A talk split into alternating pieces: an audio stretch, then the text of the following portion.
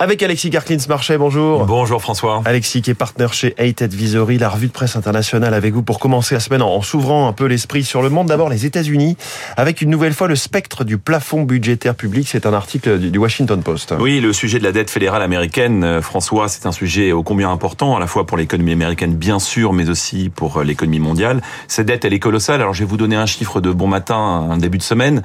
31 000 milliards de dollars. 31 000 milliards de dollars, c'est 120 25% du produit intérieur brut. Je rappelle qu'en France, on est un peu au-dessus de 110%, donc c'est un niveau encore supérieur on au niveau On est en train de dépasser, nous, les 3 000 milliards d'euros. C'est cela, c'est exactement cela. Et à chaque fois que la dette fédérale atteint un plafond, ce qui revient régulièrement parce que les déficits américains s'accumulent, eh bien, le Congrès doit négocier avec le gouvernement un nouveau plafond. Or, il se trouve, nous rappelle le Washington Post, que eh bien, les républicains ayant maintenant la majorité à la Chambre des représentants, ils ont déjà prévu un plan d'urgence, un plan de priorisation, car ils ne donneront pas euh, le blanc-seing à l'administration Biden pour augmenter le plafond. Alors, pourquoi c'est un sujet important? C'est un sujet important parce que le plan en l'occurrence des républicains, prévoit, euh, selon le Washington Post, que certaines dépenses seraient autorisées, par exemple les intérêts sur la dette et certains plans comme le plan Medicare. Medicare, c'est l'assurance santé pour les plus de 65 ans, mmh. ainsi que les dépenses militaires. Mais en revanche, que d'autres dépenses ne seraient plus acceptées.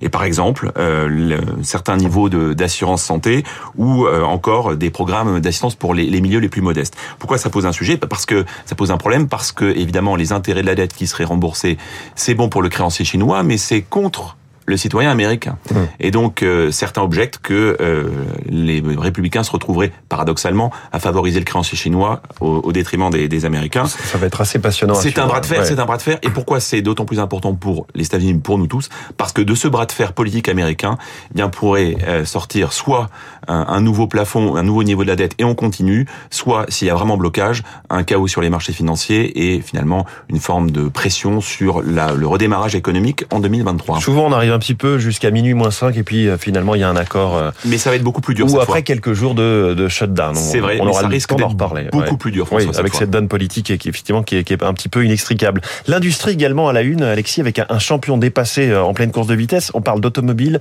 de l'Allemagne et de la Chine. Oui, euh, c'est un article du South China Morning Post qui est le quotidien hongkongais de langue anglaise et qui rappelle qu'en 2022, la Chine est devenue le deuxième pays exportateur de, de véhicules au niveau mondial, donc dépassant l'Allemagne. On parle de 3,1 1. Millions de véhicules, presque derrière le Japon, qui est à 3,2 millions de véhicules exportés.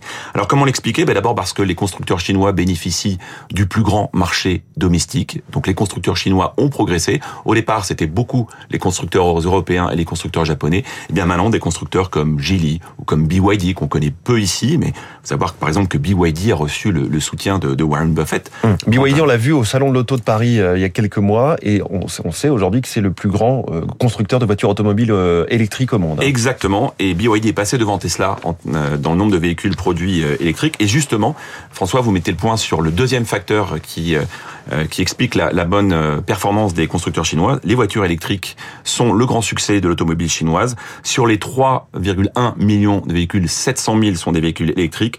Et on sait déjà que dans quelques années, eh bien, les Chinois devraient passer devant les constructeurs japonais au niveau de l'exportation, notamment grâce à ces véhicules électriques. Je vous donne un chiffre qui est révélé par le South China Morning Post. Mmh. Sur 5, plus de 5 millions de véhicules exportés par la Chine attendus d'ici 2030, eh bien près de la moitié seraient des véhicules électriques. Et puis on parle aussi de la Finlande avec vous dans cette revue de presse, Alexis. La Finlande qui s'attaque à la désinformation. Oui, François, je vous parlerai souvent des, des pays nordiques euh, qui sont euh, très intéressants. Bien. Je les aime beaucoup et ils nous disent souvent, ils nous parlent souvent de l'avenir. Et en l'occurrence, sur un sujet très important, comment faire en sorte que nos jeunes euh, soient euh, plus alertes, prennent du recul, par rapport euh, à tous les réseaux sociaux et les désinformations, ce qu'on appelle les fake news, et que Honoré de Balzac, on s'entend appeler les canards. Eh bien, euh, le New York Times revient sur un article sur les méthodes qui sont utilisées par les enseignants finlandais, en donnant des exemples très concrets. Un professeur qui demande à ses élèves de commenter les articles qu'ils lisent, euh, en expliquant quand et comment il a été écrit, quelles sont les thèses défendues par l'auteur. Un autre exemple où un professeur fait travailler sur ses élèves sur les algorithmes, sur les, les moteurs de recherche, sur des thèmes comme la vaccination, pour montrer que les premiers résultats qui sortent ne sont pas forcément les résultats les plus pertinents, oui. ou encore euh, un professeur qui demande à des lycéens d'expliquer comment eux-mêmes manipulent leurs vidéos sur TikTok, vous savez ce réseau social qui est si populaire auprès des jeunes.